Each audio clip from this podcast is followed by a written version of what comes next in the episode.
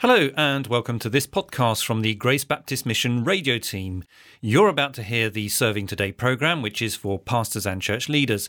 This episode was recorded with the late Phil Crowter back in the early 2000s before he went to glory. Welcome to Serving Today, the program for pastors and church leaders. I'm Derek French, and it's good to be with you. Preaching through Mark, Phil Crowter begins taking us through Mark chapter 13. Mark 13 is in many ways not the easiest passage to preach through, so I'm looking forward to what Phil has to say to us. Phil, what heading are you going to give to this first section, and which verses are you going to look at first of all? Yeah, we'll start with verses 1 to 8, and the, the heading is Expect Trouble. Right, that's quite a, a, provocative title, of course, in itself. What about things we need to be aware of for our introduction to our sermon and background study? Yeah, we need to remember where we are in Mark's Gospel. At the end of this week, Jesus will die on the cross and then he will return to heaven. Jesus knows that many painful things will happen in the world, and his friends must know that these are not a mistake Jesus promised that these hard things will happen, so they must trust Jesus and they must wait for Jesus to come back to judge the world. And it would be helpful if you could read the whole of Mark 13 in your studies for this. But perhaps we can just read the first eight verses to start with. Thank you, Derek. As he, that is Jesus, was leaving the temple, one of his disciples said to him, Look, teacher, what massive stones, what magnificent buildings. Do you see all these great buildings? Jesus replied. Not one stone here will be left on another. Every one will be thrown down. As Jesus was sitting on the Mount of Olives opposite the temple, Peter, James, John, and Andrew asked him privately, Tell us, when will these things happen, and what will be the sign that they are all about to be fulfilled? Jesus said to them, Watch out that no one deceives you. Many will come in my name, claiming, I am he, and will deceive many. When you hear of wars and rumours of wars, do not be alarmed. Such things must happen, but the end is still to come. Nation will rise against nation, and kingdom against kingdom.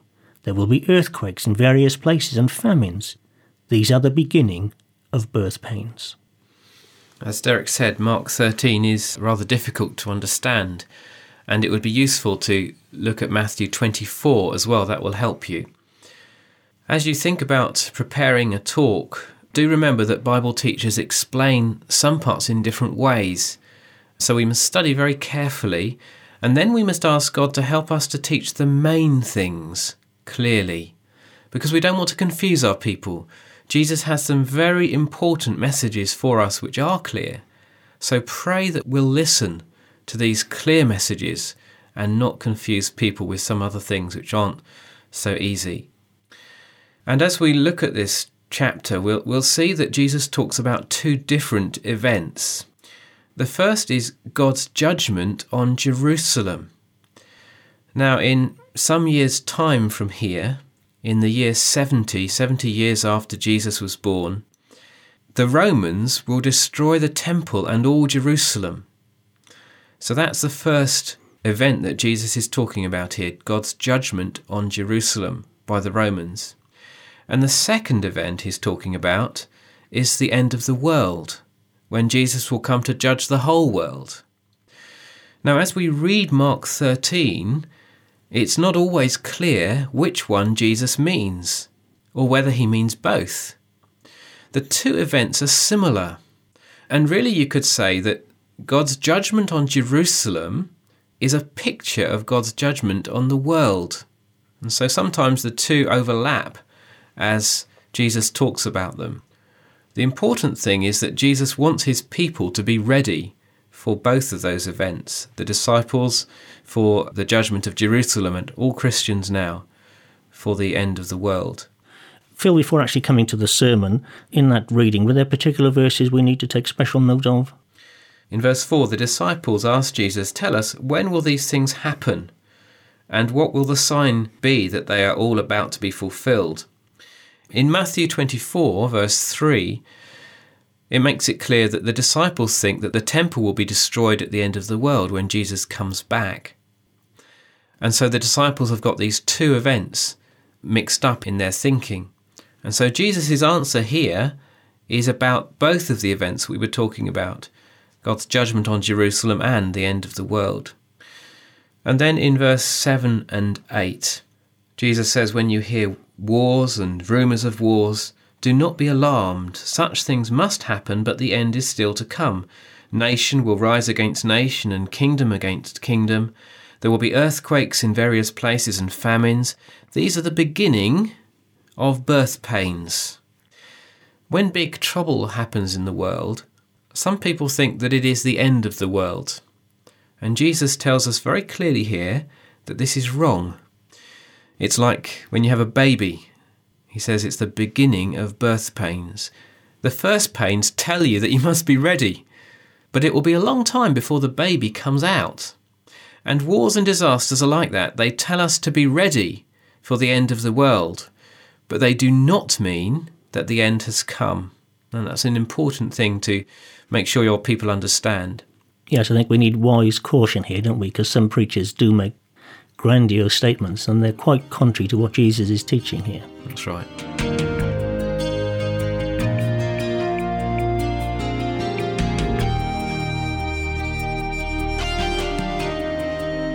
What would you say should be our main point in our sermon then, Phil? Be ready for trouble. Do not let go of God's truth. Trust that Jesus is in control. It's so important, isn't it, when trouble comes that we don't panic, but we keep trusting in Jesus and remember that it's all happening as He said it would happen. Yes, because we all do tend to panic, don't we? Yes. Yes, yeah. Okay, how are we going to divide the passage? What are your specific sermon headings? I think two points must come over in our talk here. The first is that trouble will come. In verse 2, Jesus says it very clearly about the temple. And then in verse 7, he says, When you hear of wars and rumours of wars, do not be alarmed. Such things must happen, but the end is still to come. Now, you may have a nice, strong church building that you think will last for many years. You may even have helped build it, and you're quite proud of it, really. And then someone says, Soon it's going to be a pile of broken pieces. Just imagine what you would think about that. Well, the Jews thought that the temple was the most important building because the temple was the centre of all of their worship. Not only was it such a big and beautiful building, but it was also the, very centre of their relationship with God. And the stones were strong and it should last forever. And now Jesus says that it will all be gone. And this seems very bad. It seems a terrible thing to happen. But Jesus warns us that it will happen. Jesus wants us to be ready for terrible things like that. And here you can think about the terrible things that have happened in your country or, or village. Or perhaps they haven't happened, but you're afraid that they may happen. And in all these things that you think of, remember that Jesus says that trouble will come.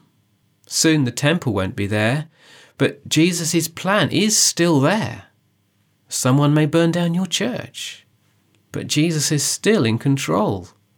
Wars and earthquakes, floods and famines, they'll all happen. Jesus has said so. And none of these things changes the truth about Jesus. When something goes terribly wrong, never think that God's plan has gone wrong. Trust Him. It's a lovely point, really, isn't it? Because the Lord is so great and He is in control all the time, even when we are not aware of it. When to our thinking and our reasoning, it's all going wrong, we can still rest in the sure fact God has His hand upon the situation. We mustn't go by what it looks like to us, what it feels like we must keep hold of what Jesus says, and then we can rest in Him. Well, a very important lesson for all of us to learn. That's your first point. Trouble will come. What's your second heading? The second is what we do really when trouble does come, and it's this do not let go of God. In verse 7, Jesus says, Do not be alarmed. Now, of course, trouble makes us feel sad None of us welcome trouble. The point is that Jesus doesn't want us to go wrong when trouble happens. That's what he means by don't be alarmed. Don't let go of God. Perhaps a picture will help here. Imagine that someone asks you to hold something and he tells you that it's going to get hot, but don't let go because if you let go, it will break. And it's rather like that. Jesus tells us that painful things will happen. You mustn't let go of the truth. You mustn't go wrong. Yes, it's interesting, Phil. I was talking with uh, Christian the other day, who'd just lost a very dear friend. She's a, the wife of a family leaving a husband and two young children. And they they actually said to me, when I get to heaven, I, I want to talk to the Lord about this, want to know what He's doing. Mm. Now, I could understand in one side why they asked the question, because to lose someone in, mm. in those sort of circumstances is very perplexing to us. But I sensed on the other side that there was a almost a lack of faith here and not really holding on to the Lord. Now, again, I can understand the temptation to be like that, but we mustn't let go of God, must we, here? This really is what Jesus is saying, and if we do, we're going to be in trouble. Well, we are, that's right. Mm, in more trouble than the trouble that we faced. So, when big trouble happens, then, what does Jesus tell us we're not to do? Two things here in this section. We must not think that the end of the world has come. There in verse 7, he says, Such things must happen, but the end is still to come. There will be all sorts of trouble. There will be wars and rumours of wars. There will be disasters, earthquakes, famines. And Jesus says that these are the beginning of birth pains. They're, they're like advance warnings. The end of the world is coming, but it's not yet. And Jesus wants us to carry on with our Christian lives when these things happen. Terrible things will happen, but they do not mean that the end of the world has come. So we must keep calm and pray and see how you can help in the situation, but not go around telling people that the end of the world has come, because it hasn't. And the second thing we mustn't do is that we must not believe wrong teaching. We'll come back to this another time. But in verse 5, Jesus says, Watch out that no one deceives you. Always ask this question when you receive teaching is this what the Bible says? As you hear these radio broadcasts, always ask this question Is this what the Bible says? Some people will say strange and exciting things. Jesus warns us here that they will deceive many people, that many people will believe their lies. And we just have to keep hold of this. Only believe what the Bible says, because Jesus speaks the truth, and we can rely on Him. We thank Phil Crowter and look forward to returning to some more of Mark's Gospel in our next programme. Thank you for being with us for this edition of Serving Today, and we look forward to your company in our next programme. Until then, this is Derek French saying goodbye, and may the Lord help us to be faithful to Him in all circumstances. That was Serving Today, a podcast from the Grace Baptist Mission radio team. To get in touch, you can email us the address is servingtoday at gbm.org.uk or find us on Twitter at servingtodaygBM. You can also search our back catalogue from our webpage www.gbm.org.uk forward slash radio. Thanks for listening and goodbye.